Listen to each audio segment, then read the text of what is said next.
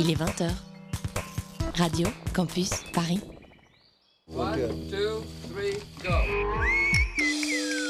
Vendredi 19 juin, c'est la journée portes ouvertes de la SACEM partout en France. Derrière chaque chanson, il y a bien plus qu'un interprète. Il y a des auteurs, des compositeurs et des éditeurs qui vivent de leur travail grâce aux droits d'auteur. 1, 2, 3, 4, 5, 6. La Ferrarock et les Radio Campus vous font découvrir les coulisses de la création musicale et vous invitent aux portes ouvertes de la SACEM vendredi 19 juin afin de rencontrer des artistes et des acteurs du spectacle vivant.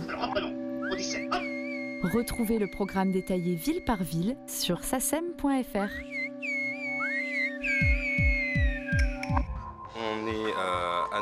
nos formats. Nos formats, c'est comme le bio, c'est le panier bio. On est invité par euh, Radio Campus Paris pour euh, faire une résidence euh, une fois par mois, les dimanches soirs. C'est l'idée d'avoir des produits frais. Euh, on va vous parler euh, de nos découvertes, de nos coups de cœur et, euh, et- et disques retrouvés euh, sous le canapé. C'est du bio. Le label bio. La résidence du label No Format sur Radio Campus Paris, une fois par mois le dimanche à 22h. 93.9, Radio Campus Paris, 17h30, 5h30.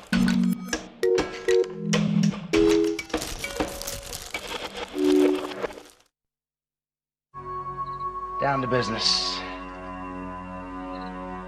I got my wild cherry diet Pepsi, and uh, I got my blackjack gum here, and I got that feeling. Mm, yeah, that familiar feeling that something rank is going down out there. Oui, non, non, vous ne vous trompez pas, il s'agit bien d'une apostrophe. hein. Voilà, je m'adresse à vous, chers spectateurs. Don't ever feed him after midnight. She's alive! Alive! Ready to party! I'm sorry, Dave. I'm afraid I can't do that. I'm a man. Well, nobody's perfect. Les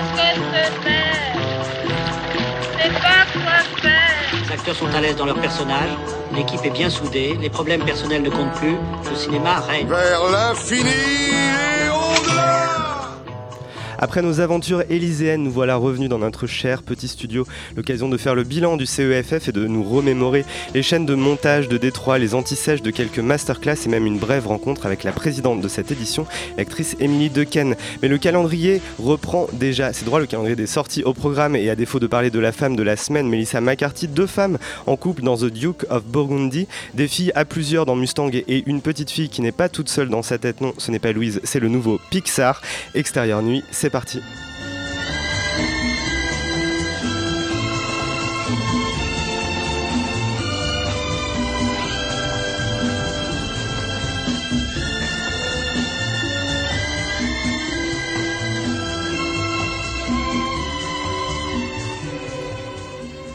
La plus studieuse de nos chroniqueuses est retournée sur les bancs de l'école à l'occasion du CEFF pour assister au masterclass de Jérémy Irons et Alan Parker, qu'elle aime beaucoup au demeurant. Alors, as-tu appris des choses, Elisabeth? Es-tu sortie moins bête, Elisabeth? Oula. Oula, c'est très amusant. Une jolie allitération pour commencer cette émission. Euh, bah écoutez, euh, je suis surtout tombée sous le charme de Jeremy Irons. Si ce n'était pas déjà le cas. Non mais il est, c'est vraiment un type brillant, il s'exprime en français, il nous a expliqué, enfin il nous a expliqué, du coup c'est moi qui suis pas toute seule dans ma tête, mais avec une grande clarté vraiment, euh, ses méthodes de travail, euh, la différence avec l'acteur studio, c'était hyper hyper intéressant. Il en a profité pour euh, d'ailleurs tacler De Niro, les acteurs russes, enfin tout le monde a pris pour son grade, Depardieu aussi, c'était assez amusant. Et, et vraiment, c'est un type assez fascinant. Je vais faire rapidement le tour de Jeremy Irons parce que j'ai surtout envie de défendre Alan Parker. Euh, Alan Parker, je- Il va te faire plus que, plus que 5 minutes, apparemment. non mais c'est vrai qu'Alan Parker, je sais pas pourquoi. Enfin, peut-être que je sais pourquoi, mais en tout cas c'est. D'ailleurs, elle se parle à elle-même, vous avez vu Non mais c'est c'est très bizarre. C'est quand même un réalisateur où à chaque fois qu'on en parle, moi on me dit il est has-been, il est démodé, il est gronchon, il est obèse. C'est un peu embêtant quand même. C'est quand même un type qui a qui a signé. euh, des Luc Besson aussi effectivement, mais Alan Parker est, je trouve, plus intéressant que Luc Besson. Il a quand même signé des films incroyables. J'ai revu Bugsy Malone là du coup euh, qui était au festival, qui est absolument génial. Il y avait Midnight Express aussi qui était euh, qui était diffusé. Il a fait des films incroyables. Et en fait, je me demande si euh, Alan Parker, qui du coup est arrivé sur la scène effectivement un peu gronchon et obèse, n'est pas démodé tout simplement parce qu'il est vraiment éclectique, euh, alors qu'aujourd'hui on, on aime les, les réalisateurs à univers, les réalisateurs qui, qui font une œuvre hyper cohérente. Euh, lui, il est arrivé, il a dit d'entrée de jeu, de toute façon, j'en ai marre que les journalistes et les critiques essayent de trouver une cohérence dans, dans ma filmographie. Il n'y en a pas, je fais des, films chacun en réaction par rapport à un autre, et euh, voilà, vous vous trouverez pas de, de cohérence. Si je fais des films différents, c'est juste parce que j'en suis capable. Bon, ça annonce un peu la couleur et le, et le caractère du personnage, mais Tu disais vieux et ronchon, hein, c'est ça? Oui, c'est un peu ça. Mais, mais je pense que justement, c'est ça qui est intéressant. Je pense qu'en fait, c'est un réalisateur qui est éclectique parce qu'il a, il a une certaine peur du vide. Il s'attache à, des- sujets très très denses, à des sujets euh, qui sont donc des. Il passe du brûlot politique à des, à des films, des musicals. Enfin, ça évidemment sur le papier aucun sens. En fait, il s'attaque toujours à un sujet, à un sujet très dense, qui est un sujet qui ne le, qui ne le touche pas de près, qui sont des sujets euh, euh, politiques. Alors évidemment, quand il s'intéresse euh, à un prisonnier américain en Turquie, alors que lui est anglais, ça n'a- aucun rapport avec lui, mais il, se conçoit comme un reporter qui va vraiment, voilà, s'engager. sur le terrain et ensuite justement parce qu'il a peur de s'ennuyer il, d'ailleurs, il disait que c'était ça vraiment qui, avait dicté toute sa, toute sa carrière, c'était la peur de s'ennuyer, et que du coup, euh, par peur de la répétition, il essayait d'avoir une, une forme esthétique différente, vraiment différente à chaque film, qui du coup, évidemment, empêche, euh, empêche toute cohérence, mais qui, à mon sens, est, vraiment une, une preuve de créativité et la capacité à se renouveler et à faire 14 films totalement différents. Bon, enfin, je trouve que c'est quand même très très fort. Et. euh, et justement, il, il disait lui-même qu'il pense qu'il n'a pas, pas vraiment d'héritier dans le cinéma. Euh, je suis pas tout à fait d'accord. Je pense que puisque chacun de ses films est différent, il a des gens qui sont inspirés euh, chacun d'une certaine manière. Je pensais à The Wall, qui est à mon avis euh, son film le plus démodé et le plus, et le plus critiqué. The Wall, évidemment, euh, personne ne va dire je fais un film en pensant à The Wall, ce serait, enfin, je veux dire, il se, ferait jeter des pierres. Mais en fait, quand on regarde la plupart des clips actuels, il y a, beaucoup de, il y a beaucoup d'idées de Enfin, de la manière dont il utilise sa caméra qui sont réutilisées, c'est, je pense, un film passionnant, même si euh, évidemment euh, tout le monde n'est pas d'accord. Et, euh, Il faut expliquer aux auditeurs qu'elle s'est regardée elle-même en disant tout le monde n'est pas d'accord, comme s'il y avait plusieurs personnes à l'intérieur qui s'engueulaient. C'est beau, hein non mais euh, mais non mais effectivement je me suis je me suis vraiment posé la question je me suis dit il faut que je le défende il est très très très compliqué à défendre Euh, il, il disait voilà de toute façon euh, aujourd'hui le cinéma hollywoodien n'a aucun intérêt le cinéma tout court n'a aucun intérêt euh, je vais plus au cinéma je pars, je, je pars avant la fin mais quelque part je trouve que c'est presque une, une rockstar des années 80 comme on n'en fait plus C'est Jean-Luc Godard anglais. mais c'est exactement ça, c'est ce que je me suis dit. Non mais c'est vrai. Et, euh, il a quelque chose de, très de très rock'n'roll en fait. Quand il justement quand il fait The Wall et qu'il explique que c'était un film à trois, qu'il le faisait avec donc avec Roger Waters qui à l'époque euh, était le, un peu était le leader de Pink Floyd après le départ de, de Sid Barrett et avec et donc avec une troisième personne qui était la personne qui signait les animations. Il disait que de temps en temps il devait interdire euh, l'accès au plateau à, l'un ou à l'autre parce que c'était une vraie guerre d'ego et, vraiment je pense que c'est un un caractère euh, comme on en voit comme on en voit peu aujourd'hui dans le cinéma, qui pouvait, qui réussissait au même titre que d'autres, bien sûr, mais vraiment à, à s'intéresser à des, à des sujets qui n'étaient pas évidents à Hollywood. Aujourd'hui, ça se fait plus. Donc euh, voilà, c'est un réalisateur qui, qui n'est pas, euh, qui n'est pas has-been et qui- qu'il faut réestimer. Vieux et ronchon, ce sont donc les adjectifs qui lient Jeremy Irons et Alan Parker. non. Une autre rencontre de ce CEFF, c'était tout simplement sa présidente Émilie Dequesne, que vous avez croisée sur la terrasse du Publicis, Alexander et Louise, et vous nous avez rapporté une gentille petite capsule. Émilie Decan, bonjour. Vous êtes donc la présidente avec Jeremy Irons de cette quatrième édition euh, du Champs-Élysées Film Festival. Euh, la première question qu'on avait euh, envie de vous poser, c'était de savoir, de, Rosetta à Jennifer, dans, dans Pas son genre de Lucas Belvaux. Vous avez incarné très souvent des personnages populaires ou même de prolétaires plus ou moins déclassés. Euh, Est-ce que ces rôles-là se sont imposés euh, comme une ligne directrice chez vous, euh, artistique, ou alors est-ce que c'est Rosetta qui a tout déterminé dès le départ?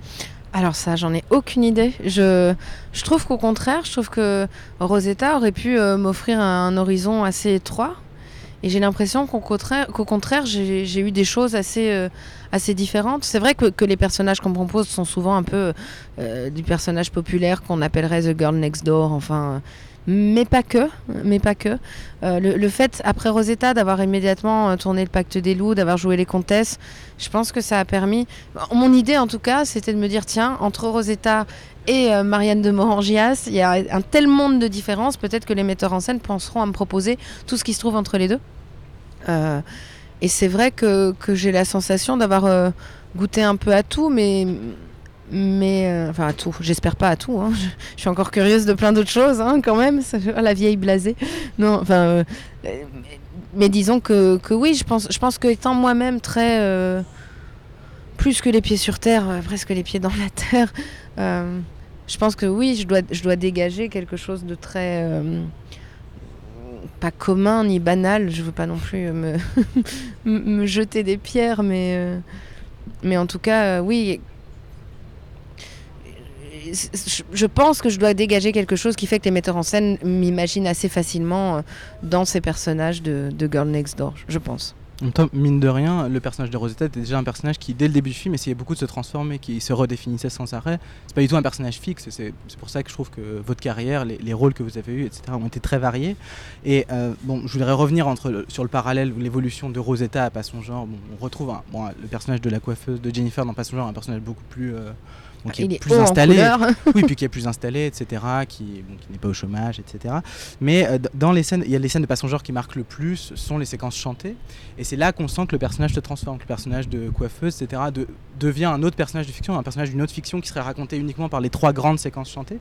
Et je me demande comment vous négociez en fait entre la cohérence du rôle, etc., et la brèche que représente euh, cette fiction chantée, etc., dans, dans le film. Ça, c'est Lucas Belvaux qui a géré ça, je pense. Euh, Et vous, comment vous vous êtes préparé Moi, je le fais de manière très naïve et très instinctive. Euh, euh, déjà, il était évident pour moi que cette fille était euh, coiffeuse, pas chanteuse.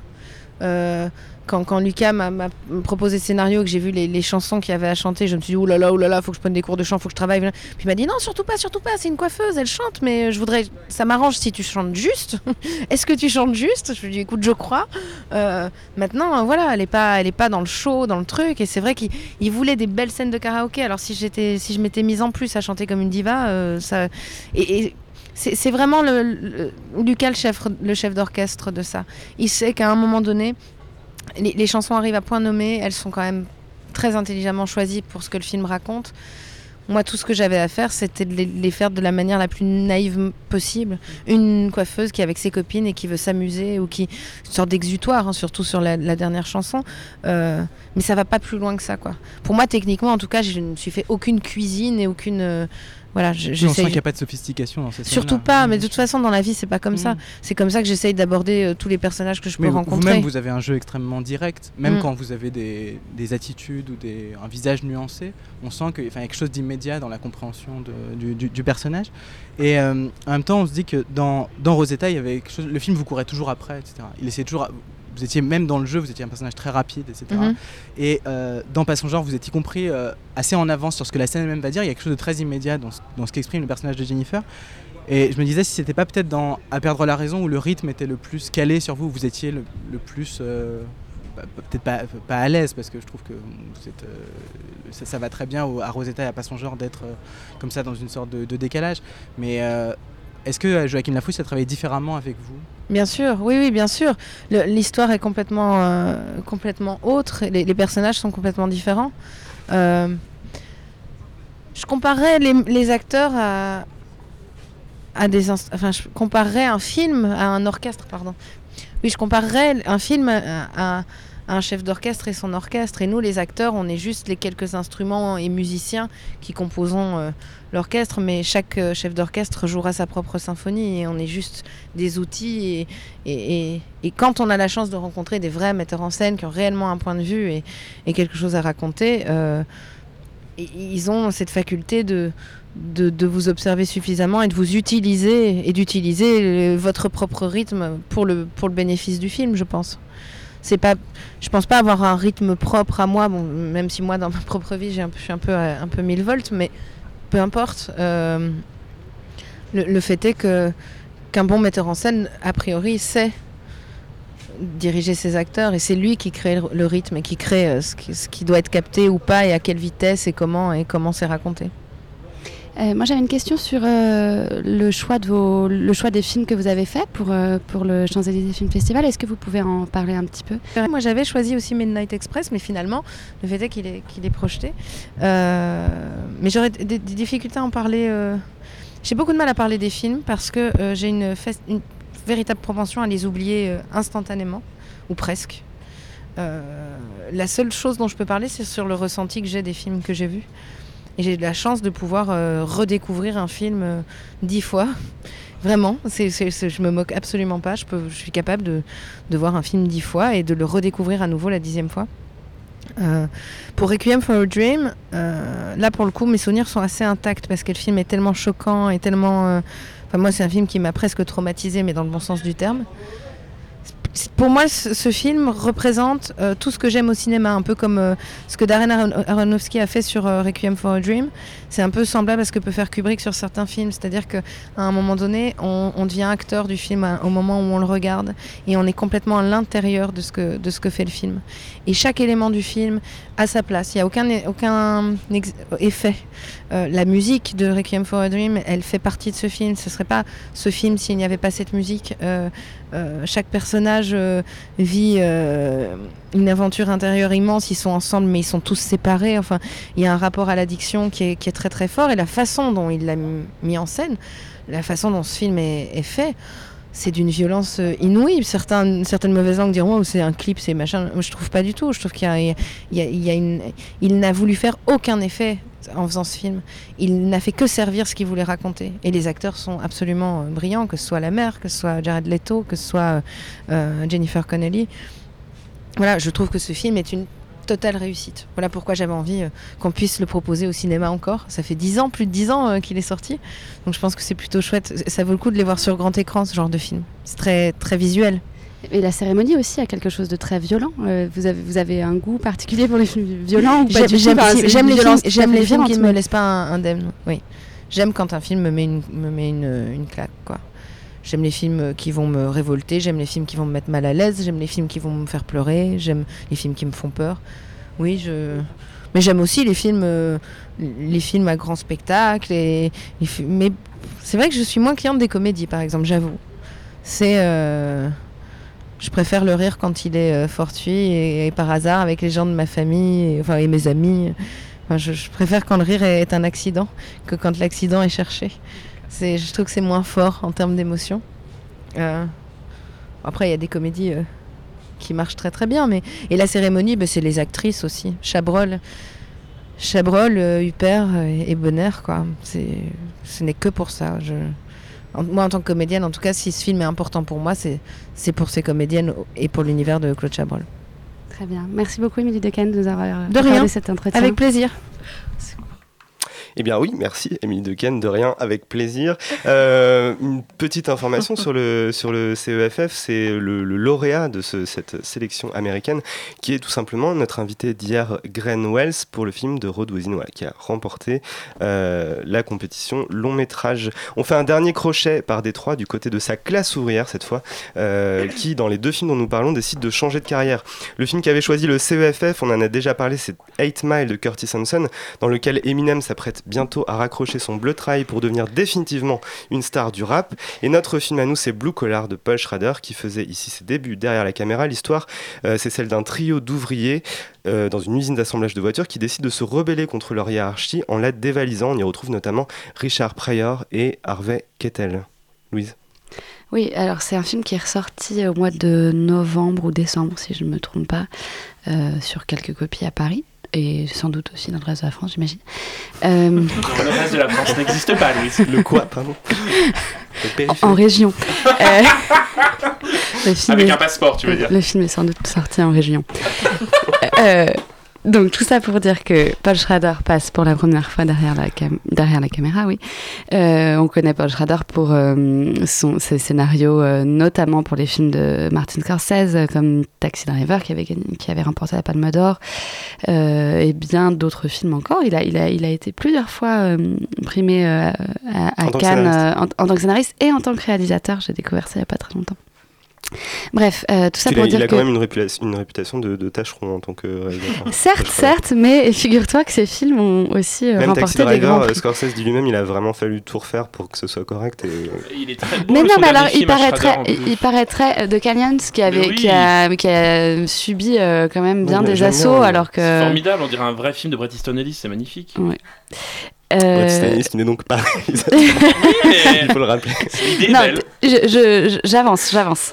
Euh, sur donc euh, Blue Collar, c'est un, un grand film. moi, Enfin, je trouve que c'est vraiment un grand film. euh, témoin des années 70 euh, où la, bah, si, si, enfin, puisque le thème c'est Détroit, on va plus particulièrement parler de Détroit, où on voit vraiment ce que c'est que la classe ouvrière euh, un peu déclinante euh, dans, ce, Détroit euh, quand même rongé par, la hum, corruption et par le, le clientélisme. Il y a une scène qui est absolument extraordinaire où un un des ouvriers est en fait enfermé à l'intérieur d'une pièce où l'on peint les où l'on peint les, les pas les carcasses mais où l'on peint les, les voitures et en fait euh, il est en- enfin il est enfermé à dessein par euh, par des gens de l'usine et donc euh, il meurt euh, à- dans des conditions absolument atroces étouffé enfin ouais, Et ça étouffé par la.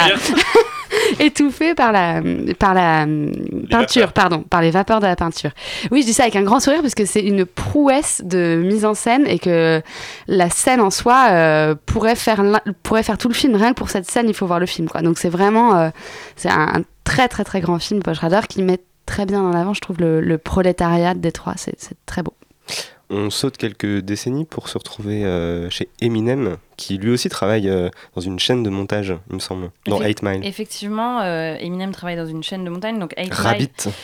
Rabbit, euh, Jamie, en fait, qui, qui est donc une, une variation, c'est sensiblement la même histoire, enfin son histoire personnelle, à quelques variations près. Donc, donc ce- c'est c'est le premier rôle d'Eminem au, au cinéma, donc, et donc il joue effectivement donc Rabbit, qui, qui donc travaille à, l'usine, travaille à la chaîne. Effectivement, il y avait Grande Torino qui était programmé, autant Grande Torino, euh, Clint Eastwood euh, roule dans des voitures, autant Eminem euh, les construit.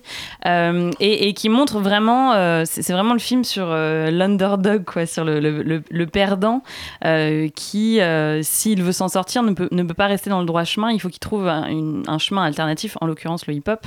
Et, c'est vraiment un, un film sur comment s'en sortir, mais très au, au sens très américain du terme, c'est-à-dire que, que c'est des films où euh, c'est s'il n'y a pas le hip-hop, il y a le football américain, en tout cas il y a le sport, en tout cas c'est comment s'en sortir avec euh, ni l'université, mais juste euh, ce qui vient La de la rage. rue, quoi. Un La film rage et ce qui vient de la rue. Euh, c'est un, film qui est, qui est considéré encore aujourd'hui pas comme l'un des meilleurs films sur le hip-hop, et il a une BO euh, vraiment, euh, vraiment géniale. Et Curtis Hanson, euh, si je peux me rajouter quelque chose, ce qui est incroyable, c'est le travail de Curtis Hanson sur ce film-là. On l'attend pas du tout.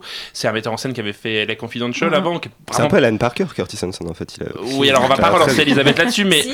non, mais ce qui est intéressant, c'est que Curtis Hanson, en fait, il a une manière de, de mettre en scène des histoires qui ne lui appartiennent pas, en y apportant toujours, là pour le coup, une vraie heure. Il y a toujours chez lui un côté euh, euh, décadent. C'est-à-dire que ce qui l'intéresse dans LA Confidential, c'est la décadence des, des icônes hollywoodiennes. Et là, c'est il filme Détroit avec une, une manière de raconter comme une, une- c'est une ville déjà morte. Et ce qui est très beau, c'est que le personnage qui est joué par Eminem est un personnage qui n'accepte pas le décès de cette ville. Et on n'a pas parlé de Kim Basinger euh, qui joue la mère de Rabbit, si je me trompe pas, dans le film. Et ce qui est très beau, c'est Kim Basinger, dans le film, elle est vraiment vue comme euh, une star déchue. C'est-à-dire que vous voyez Kim Basinger et vous vous dites, la vache! C'est ça, ça Kim Basinger. Et c'est très beau ce qu'elle fait. Pour ça euh, que c'est vraiment un film euh, euh, moi je l'ai revu donc il y, a, il y a quelques semaines à l'occasion du festival. Et vraiment je trouve le film c'est un film qui est sous-estimé. C'est vraiment un très grand film On quitte définitivement 8 Mile, Blue Collar et Détroit Musique avec Cat Size et Face in the Crowd.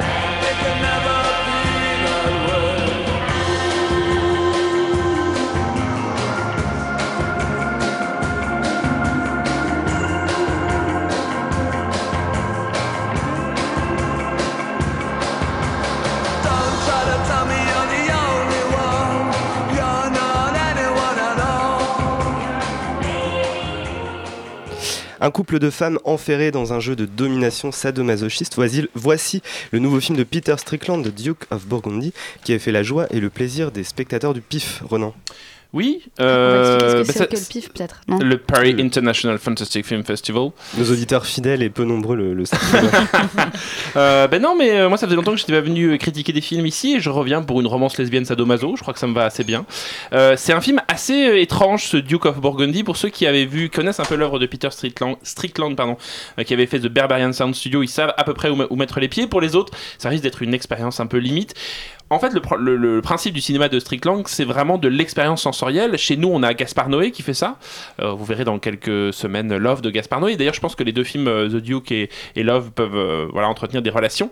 C'est-à-dire qu'il faut, il faut abandonner toute raison et il faut abandonner tout, esprit cartésien du film et, et toute relation habituelle au cinéma. C'est-à-dire qu'il faut se laisser emporter par le film qui raconte donc l'histoire, oui, sadomaso, en tout cas l'histoire de domination et de possession entre une femme et sa maîtresse qui est plus aussi sa bonne, enfin sa, sa, servante. On pense effectivement, euh, on peut penser aux bonnes de Genève, on, on connaît tout ça.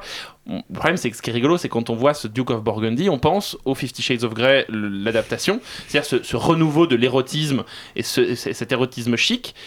Et ce qui est intéressant, c'est ce qu'en fait Peter Strickland, c'est qu'il en fait une version XP. C'est-à-dire qu'effectivement, et si l'érotisme était une sensation euh, purement métaphysique et purement intellectuelle C'est-à-dire qu'il y a quelque chose dans le film de la sensation érotique, des corps qui se frôlent, tout ça en- dans un magma de références, de choses comme ça. C'est un film étrange.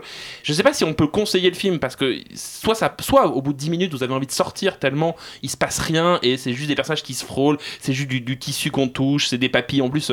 Donc elle, elle est, hum, aidez-moi, elle, elle est lépidoptérologue, un truc comme ça. Elle, euh, en- Elle étudie les papillons. elle étudie les papillons, donc il y a des plans sur des papillons, puis on va, frôler les ailes des papillons, tout ça.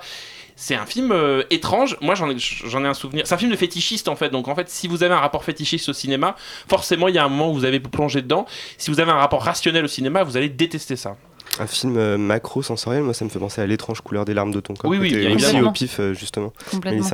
Euh, film fétichiste complètement euh, et puis ça va bien avec ce sujet c'est-à-dire que Peter Strickland il est quand même euh, complètement fasciné et obsédé par, euh, par le, le- le détail en fait il filme euh, vraiment et, euh, des choses on, on comprend pas très bien leur signification et en fait c'est au fur et à mesure que le film euh, s'épluche parce que moi je le vois vraiment comme un artichaut ce film là c'est-à-dire qu'on enlève une première couche une deuxième couche une troisième couche et puis euh, au final on a un espèce de puzzle qui, qui, qui, qui s'emboîte dans notre tête et on comprend là où il veut en venir. Est-ce qu'on en a plus Euh, dans l'assiette euh, à la fin qu'au début comme Euh, non, non, non, parce que moi, on pourrait le recomposer en fait. Il faudrait le recomposer à la fin. Euh, non, ce que, que j'aime beaucoup, c'est qu'effectivement, euh, Peter Strickland, il fait du film de genre.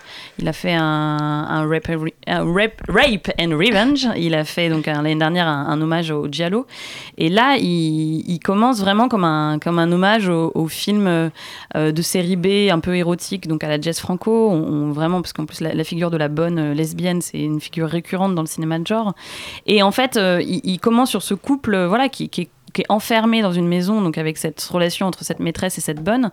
Et, le film, euh, en fait, rejoue les mêmes scènes euh, en permanence, sauf qu'à chaque fois nous donne un détail supplémentaire, euh, nous explique quelque chose supplémentaire, c'est-à-dire que tout n'est pas compréhensible dès la première lecture. Et, ce qui est magnifique, c'est qu'il montre au fur et à mesure donc une vie extrêmement bien rangée, où tout est ordonné, où il ne faut absolument pas bouger. Et en fait, tout est théâtral. Euh, tout est répété, tout est, tout est rejoué. Et, c'est-à-dire que tu parlais de sensations, d'érotisme, des choses comme ça. C'est devenu un mécanisme pour ces, femmes-là. C'est plus du tout du désir. Et ce qui est magnifique, c'est que il- finalement, il filme une crise de couple comme Sam Mendes pourrait filmer une, crise de couple, sauf qu'il la filme euh, du point de vue voilà, d'un d'un couple euh, sadomasochiste. Ça m'a énormément fait penser à la secrétaire euh, De Sheinberg. de Sch- ouais, exactement. euh, justement, dans, dans ce cette manière de comment quand on trouve un, un partenaire avec qui on peut partager quelque chose, comment on peut aller jusqu'au bout, même euh, quitte à se perdre complètement. C'est magnifique. Louise. Euh, moi, je dirais pas comme Renan. Enfin, j'aurais. C'est-à-dire que je pense qu'il faut vraiment conseiller aux gens d'aller voir le film, et je trouve pas vraiment qu'on s'y perde. Euh, c'est un film que j'ai trouvé extrêmement beau. Moi, je n'ai absolument pas euh, les références que vous avez. c'est pour ça que ça te Oui, plaît. sans voilà. doute, c'est sans doute pour ça. Euh, j'ai pas du tout les références que vous avez en, termes de films de genre, donc je ne l'ai pas abordé du tout de cette manière-là. Voilà, la référence Euh, c'est Downton néanmoins- apparemment. mais- Merci David. Euh, néanmoins, euh, je trouve que le film vraiment est, est superbe. Ce que je trouve très très beau, c'est que d'un côté, euh, ces femmes-là, dans leur vie professionnelle, déjà, il faut juste noter une chose que je trouve hyper intéressante et très belle, c'est qu'il n'y a pas un homme dans le film. Et que c'est quand même très rare des, des films sans, sans hommes, tandis qu'on voit assez souvent des films sans femmes. Enfin, ça peut sembler idiot comme ça, mais à un moment, euh, ces, ces passionnées de papillons se retrouvent toutes euh, à, intervalles réguliers, elles se retrouvent, et il n'y a pas d'hommes dans cette assemblée. Et c'est assez troublant et c'est assez beau. Bon, bref, d'un côté, il y a l'observation et la recherche de vérité objective de ces femmes qui étudient les papillons et qui en ont fait une espèce de passion absolue, et on peut les comprendre parce que c'est, assez, euh, assez passionnant. Euh, et de l'autre côté, il y a dans- dans leur vie euh, nocturne, c'est aussi pour ça que c'est intéressant le papillon, puisqu'il y a une question de vie diurne et de vie nocturne, je trouve, dans ce film. Mais bref, de l'autre côté, il y a le fantasme, autrement dit l'imagination et l'invention, qui sont donc, euh, qu'on pourrait euh, opposer pied à pied à ce que c'est que la science. Et je trouve ça très très beau que, que cette invention-là, ce, fantasme-là que ces, que ces deux femmes partagent, je trouve que cette invention est d'autant plus forte qu'elle tend en fait à dissimuler le sentiment profond qu'elles ont l'une pour l'autre, à savoir l'amour. C'est-à-dire que elles se, comme elles sont sadomaso, elles sont toujours dans un désir de se faire du mal, sans jamais euh, dire qu'elles s'aiment, et pourtant en, en se montrant et en se, et en, en se montrant qu'elles s'aiment et en, et en faisant l'amour. Et, euh, et ce, qu'on voit dans le film, c'est la, voilà, la dissimulation du désir derrière des mots qui disent l'inverse de ce qu'elles ressentent. Et je trouve ça très beau. Et il y a juste une scène que je mentionnerai euh, où la bonne dit à sa maîtresse dis-moi des choses et sa maîtresse lui dit je t'aime t'es, t'es la femme de ma vie et- et l'autre lui répond non dis-moi autre chose et elle euh, et, la, et la maîtresse comprend qu'il faut qu'elle lui dise qu'elle ne l'aime pas et qu'il n'y a que comme ça qu'elle peut jouir.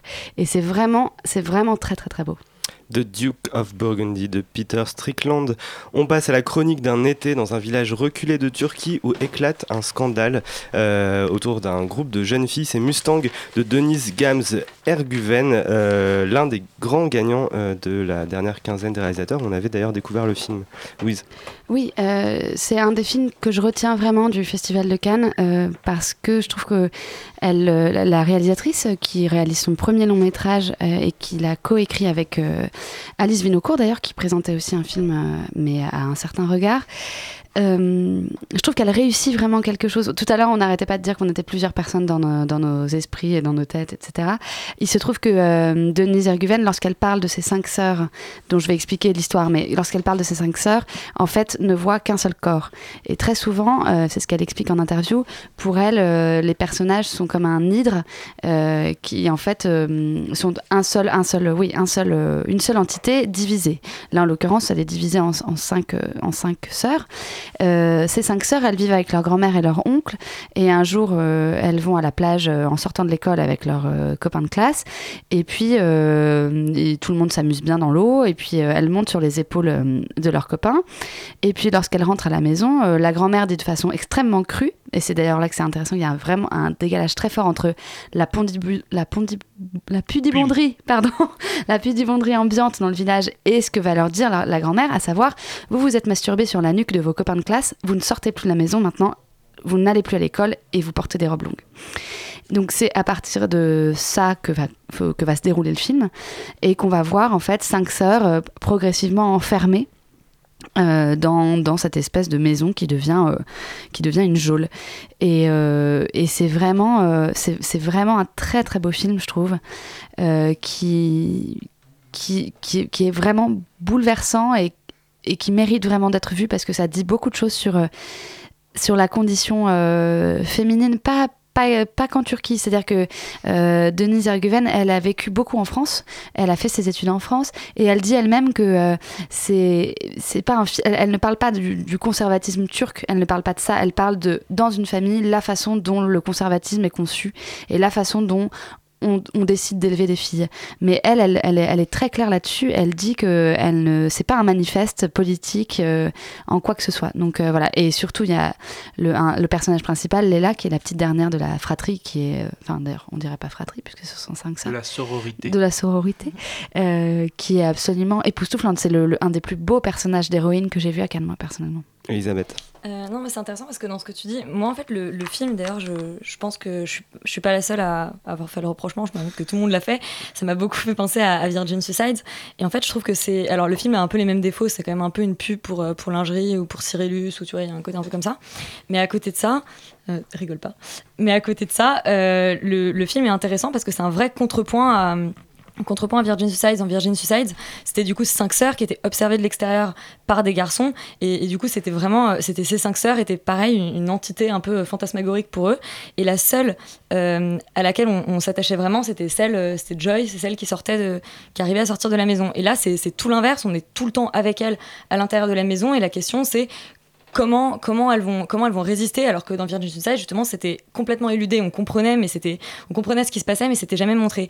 Et, euh, et pareil dans ce que tu disais sur le fait que c'est que c'est des entités moi je alors peut-être qu'elle le conçoit pas comme euh, comme un manifeste. Moi justement je me suis dit euh, c'est vraiment une espèce de représentation type de la fille dans cette situation là et on suit un petit peu toutes les, toutes les possibles réactions qu'elles peuvent avoir. Elles ont toutes des réactions qui sont très très différentes. Il y en a qui ont des réactions très très violentes, d'autres qui ont plus des relations de, de, alors, de soumission. C'est toujours une soumission relative, mais il y a, il y a- je veux dire, c'est vraiment. C'est ça que je trouve assez beau, moi. C'est que c'est une broderie, quoi. C'est euh, une variation sur un thème. Mais bon, après. Mais, mais du coup, pour moi, c'est quand même, euh, c'est quand même les, les différentes manières de, de résister. Il y a quand même, c'est quand même un personnage féminin qui n'est pas vraiment, je veux dire.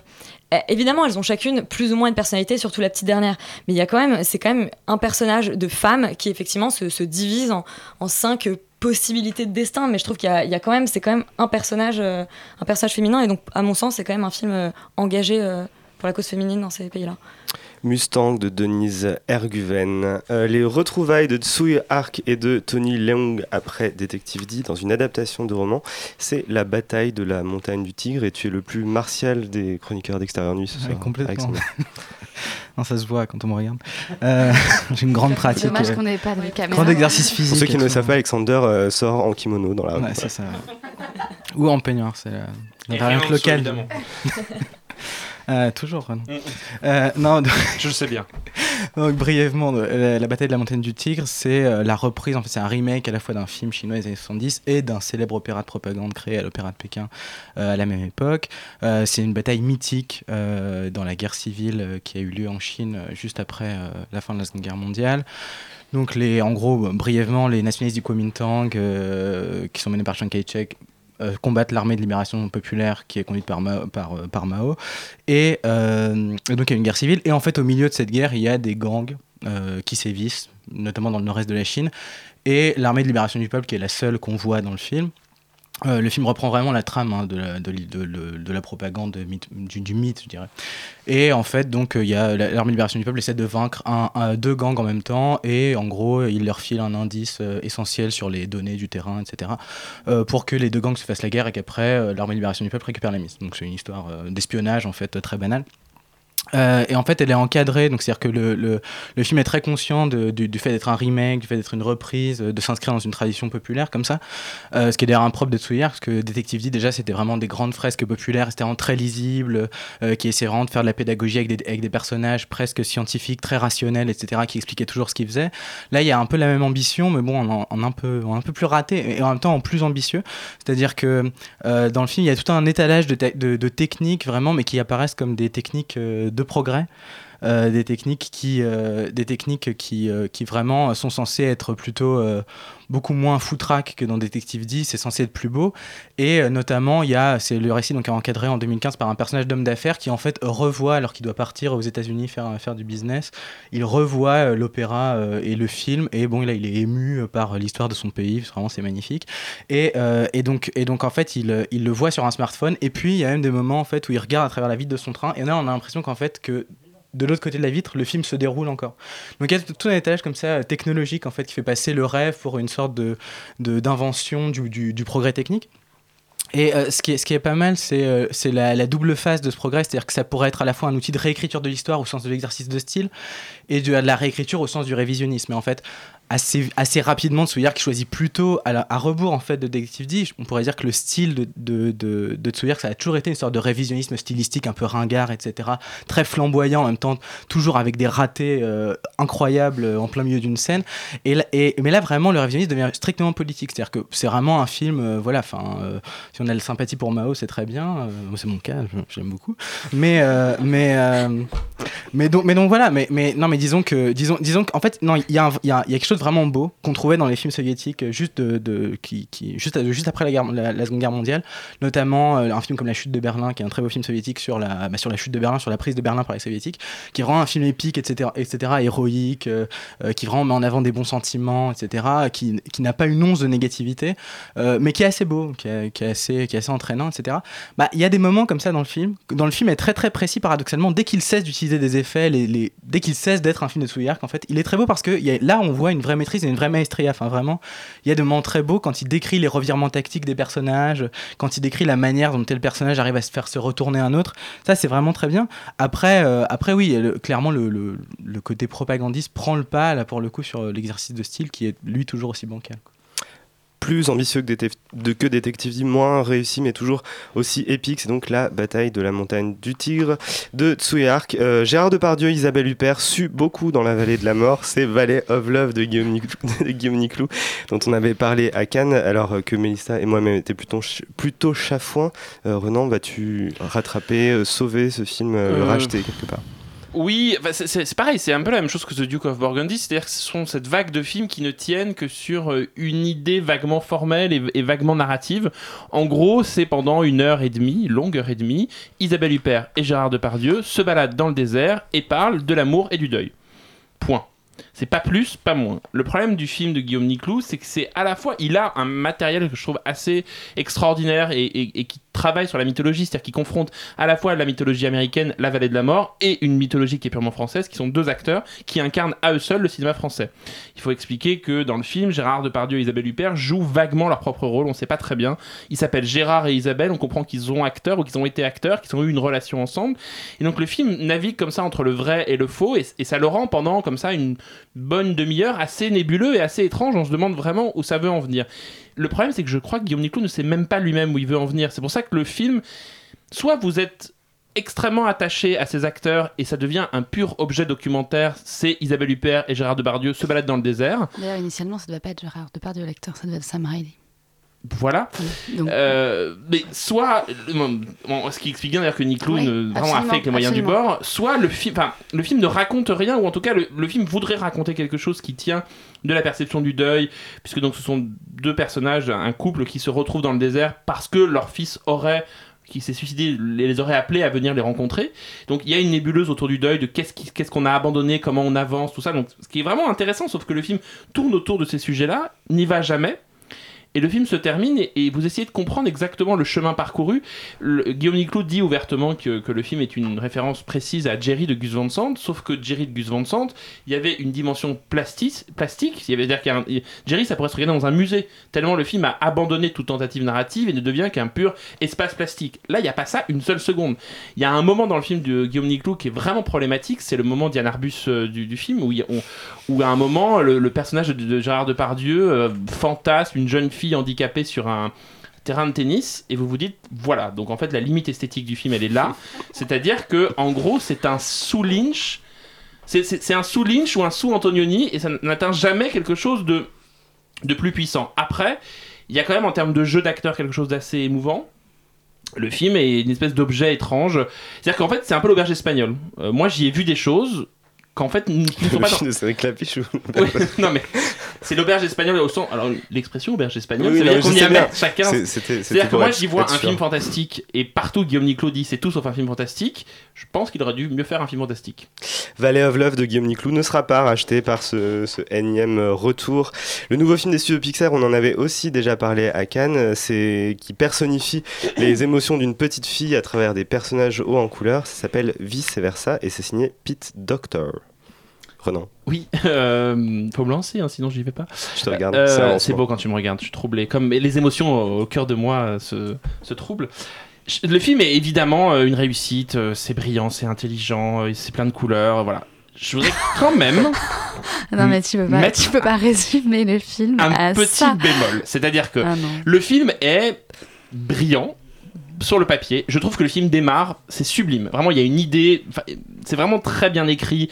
Pixar et Pete Docter surtout a une, a une science très particulière, c'est-à-dire qu'il a compris que l'animation ne pouvait fonctionner qu'à partir du moment où elle touchait non pas à l'intime, mais à l'universalité de l'intimité. C'est-à-dire qu'est-ce qui fait que notre intimité, on a tous la même en fait? Et son idée est très belle de dire que finalement, on a tous les mêmes émotions qui nous dirigent pour moi ça, ça ça marche et vraiment la première euh, partie qui est vraiment euh, ouais qui, qui vous tire les larmes parce que tout d'un coup c'est la ça marche quoi c'est vous, vous vous reconnaissez dans ces personnages le souci qu'il a et c'est un peu le souci de Pixar aujourd'hui qui se googleise un peu c'est-à-dire que en gros c'est devenu des des concepteurs, des créatifs, c'est-à-dire qu'ils ont des idées, ils sont là, ouais. Et en fait, ça- ce qui était très beau dans les films de Pixar avant, c'était qu'on avait petit à petit des films qui devenaient conceptuels. Alors qu'on a, on- là, on a des concepts qui petit à petit deviennent des films. Ce qui, ce qui les rend, je trouve, euh, hyper. euh, forcément un peu décevant, c'est-à-dire que j'ai passé mon temps dans le film à me dire ah ouais là c'est complètement deleuzien, c'est génial, c'est moi ah oui puis à ce moment-là ah oui mais là c'est vraiment Freud et puis c'est donc il y a un truc où on sent qu'ils sont là et donc ils écrivent leur scénario, c'est brillant. Encore une fois, allez-y, c'est vraiment génial et c'est vraiment très bien. Mais par rapport à ce qu'était là-haut, par rapport à ce qu'était euh, Monstre Université, qui étaient des films très- simples en fait. Là, je trouve que le film est extrêmement compliqué, que le film se lie à plusieurs degrés de lecture. On est dans la tête de la petite fille, alors on comprend qu'il se passe telle chose, machin. Qu'en fait, le film devient une espèce de. On sent qu'ils ils- ils ont pris leur scénario et qu'ils sont passés devant des comités en disant alors le comité psychanalytique, oui, là, ça vous allez raconter ça, ça, ça. Le comité machin, oui, vous allez raconter ça, ça, ça. Après, in fine, pour terminer sur un truc positif, c'est quand même l'histoire d'un film qui apprend la mélancolie aux enfants. Rien que ça, c'est quand même une idée géniale. Je trouve que le film manque un tout petit peu hum, d'humanité, ou en tout cas, il, il est un peu trop précis dans son dans son dans son ordonnance pour moi. Louise. Ah, Moi, je vais pas du tout être sévère comme euh, Renan. Au contraire, euh, moi, j'avais pas du tout aimé là-haut. Euh, Ben voilà. euh, voilà. Enfin, Ben c'est voilà. pas que j'avais pas du tout aimé, mais j'avais trouvé ça extrêmement mièvre. Euh, Ah, voilà. Moi, les petits non. vieux, ça me fait chialer.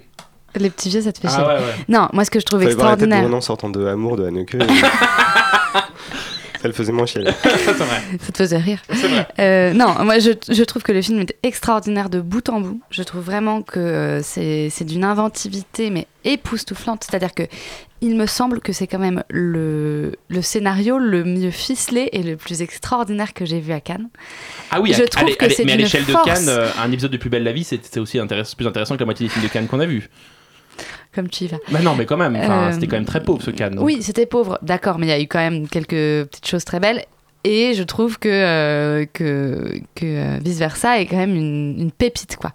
Et je trouve que euh, c'est c'est ce que tu dis, c'est-à-dire que c'est un film qui apprend ce que c'est que la mélancolie. Et ça, je trouve. Mais je trouve que c'est extraordinaire quand même. Oui, mais ça pourrait comme être plus immédiat. Plus, plus... Mais c'est ça qui est très beau, c'est que précisément, ça, on- elle le découvre au fur et à mesure cette petite fille de tout ce qui lui arrive et que elle commence à, à- elle commence à ressentir ce que ça va être la préadolescence, puis l'adolescence, puis la vie adulte. Enfin, c'est c'est c'est les prémices d'une d'une vie qui s'annonce pour elle euh, en fait extrêmement riche alors qu'elle pourrait sembler euh, très inquiétante. Moi, je trouve que c'est je trouve que c'est d'une grande grande grande beauté et sur le, sur le, le cinéma et sur ce qu'est l'animation en tant que telle, il y a un, il y a un passage oui. au moment où euh, les personnages en fait perdent leur, euh, leur, leur, leur troisième dimension et ne deviennent plus que des personnages en des deux concepts. dimensions et ne deviennent plus que des concepts.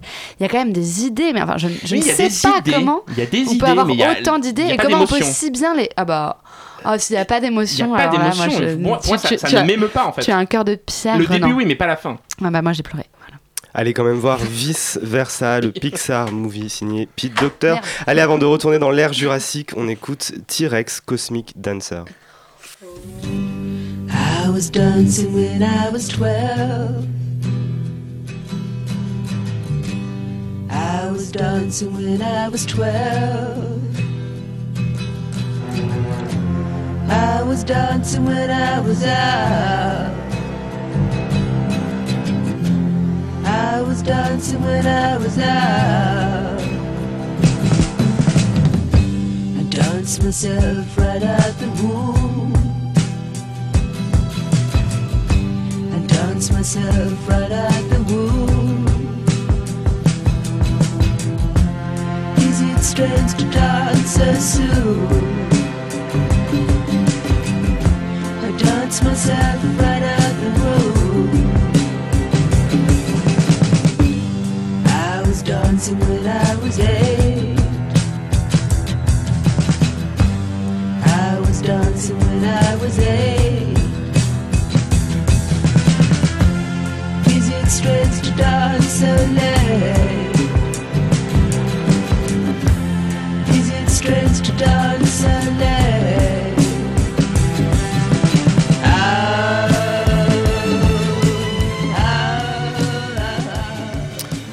The park is open, le parc Jurassic est ouvert.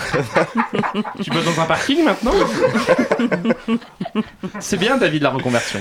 Allez, 22 ans après sa bêta version qui avait plutôt mal tourné devant la caméra de Steven Spielberg, Jurassic World se présente comme un concentré de nostalgie pour les enfants que nous sommes restés. Alors le flacon est là, mais a-t-on eu l'ivresse, Mélissa? Moi, je trouve ça plutôt pas mal, euh, Jurassic World. Je sais que le film se fait un peu défoncer partout, mais je trouve qu'il fait le job. Euh, C'est-à-dire Même que. le blowjob, carrément. oh Bravo. Ne dis pas oh comme si c'était un truc. en termes d'explosion, en termes de trucs, oh là là. Euh, non, non, parce que effectivement, il. parce que effectivement, je, je trouve que, en fait, je m'attendais pas à plus que ça. Euh, je pense que les, les gens ont, tellement fantasmé ce qui pouvait se passer dans Jurassic Park qu'ils ont, ils ont voulu euh, euh, beaucoup plus. C'est des dinosaures qui bouffent des gens. Point. Enfin voilà, c'est- toujours le même plaisir euh, à voir euh, que quand on était enfant. Le truc qui est, qui est passionnant dans ce film-là, c'est que je sais pas très bien à quel point le réalisateur a conscience de ce qu'il fait, mais c'est que le film tient le discours de euh, les spectateurs nous en demandent toujours plus, donc il faut qu'on fasse toujours plus, donc on va vous créer des, des dinosaures qui sont euh, voilà qui sont mo- modifiés génétiquement. Et, et il, il- fait ça aussi au sein de son film, c'est-à-dire que il- on a l'impression que le réalisateur lui-même se dit les spectateurs de mon propre film euh, ont besoin de voir plus. Parce que ça fait 20 ans parce qu'ils ont vu énormément de choses et donc je vais leur faire des courses de euh, de moto avec des raptors je vais leur faire euh, deux dinosaures qui se battent ensemble des choses comme ça. Et avec toujours ce discours de en fait c'était mieux avant. Et- et le, le cinéaste dit lui-même mon film ne sera jamais mieux que, que, le, que le premier. C'est-à-dire qu'il retrouve voilà euh, il retrouve les le- il y a tout un moment donné il retrouve les jeeps de l'époque les choses comme ça. Enfin et il dit techniquement je, je peux faire que ça à, l'heure actuelle parce que c'est ce qu'on me demande mais si euh, voilà en tant qu'enfant de, de l'époque voilà. En tout cas le film je trouve que il a il a ce truc un peu bizarre. Ce qui est génial dans le film c'est Chris Pratt. C'est Chris Pratt qui en fait le, le film c'est c'est une série A enfin en gros Jurassic Park est devenu une série A mais se comporte comme une série B c'est-à-dire que Chris Pratt dans le film passe donc qui joue l'acteur principal.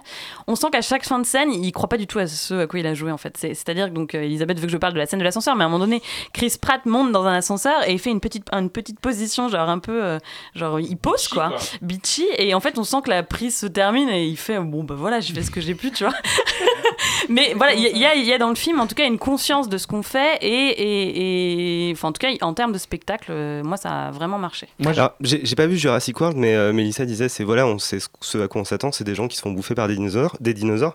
Euh, Jurassic Park, ça arrivait pas tant que ça. Y a, y a- a- c'est pas vraiment ça, Jurassic Park. Mais quand même. justement, Mélissa disait, euh, je suis parfaitement d'accord avec tout ce qu'elle a dit, le film fait le job, le film est hyper euh, carré. Et alors, parenthèse, en fait, je pense qu'aujourd'hui, il y a un, une vraie- un vrai malentendu et qui tient aussi de l'explosion de la geekosphère et de toutes les choses comme ça, où on a sacralisé les blockbusters, où on a fait de ces créateurs des mecs qui étaient des artistes, machin. C'est un film de studio, produit avec les moyens d'un studio, et ça remplit les cahiers des charges d'un film de studio d'aujourd'hui. Donc ce serait... Et même, je suis désolé de le dire pour ceux qui... Même George Miller fait un film de studio et remplit des cahiers des charges quand il fait Mad Max. Donc il faut arrêter de fantasmer les blockbusters et d'imaginer que le blockbuster c'est la contre-culture. Pas du tout. Et Jurassic World fait exactement le travail qu'on lui demande avec, je crois, le peu d'idées et le peu d'ambition que peut avoir ce type de film. Mélissa disait très justement que le film redevient une série B. Et moi, c'est ce que j'aime le plus. Il y a un film, qui est, un film catastrophe qui est passé par là qui s'appelle Sharknado. Vous avez entendu parler de Sharknado, c'est-à-dire c'est un- c'est c'est une espèce de connerie avec des requins qui attaquent dans des, dans des typhons. Et génial ou dans le désert ou dans le désert, ouais, c'est génial. Et je pense, et, et l'idée géniale du film, et, et ce qui fait, à mon avis, de Colin Trevorrow à quelqu'un de beaucoup plus malin que ce qu'on veut lui faire dire et que ce que les geeks veulent lui faire dire en ce moment, c'est qu'il a dit Ok, donc maintenant, en fait, ce qui marche, c'est le côté rampage du film, c'est-à-dire ça explose de partout. On, voilà. Et il intègre Sharknado dans le film. C'est-à-dire, Il y, a des- il y a des séquences qui font purement Sharknado. Sharknado, la séquence dont parle Melissa dans l'ascenseur, les pauses de Chris Pratt, c'est que Chris Pratt joue effectivement un personnage de série B. Euh, L'actrice, j'allais appeler Jessica Chastain, mais c'est pas Jessica Bryce Chastain. Dallas Howard. Bryce Dallas Howard euh, intègre, elle a une espèce de rôle. C'est c'est presque une parodie. Et si Elise avait été là, on aurait parlé de sexisme et tout ça parce que le film est attaqué pour cause de sexisme parce qu'elle court en talons aiguilles pendant tout le film. Sauf qu'en fait, ce qui est rigolo, c'est que aujourd'hui, le stéréotype de la femme forte, c'est devenu un stéréotype. Dans les années 90, c'était un personnage ambitieux. Aujourd'hui, c'est devenu un stéréotype. Et le film le joue comme un stéréotype.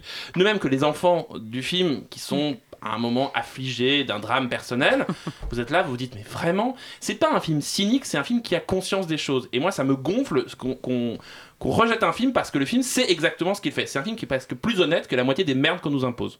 Émile. Euh, bah, j'ai eu 5 ans euh, pendant 2 heures. C'était Eh ben voilà. c'était- c'était vraiment cool. Euh, quoique ça, ça, ça me vieillit pas plus que d'habitude, mais euh, je trouve que toute la construction du, du monde de Jurassic Park, et, enfin du, du, du Jurassic World, était vraiment très très. la- Enfin, je- à mon sens, la partie la plus réussie du film, c'est-à-dire. La scène géniale où on a les deux gamins qui sont dans une espèce de boule qui tourne comme ça.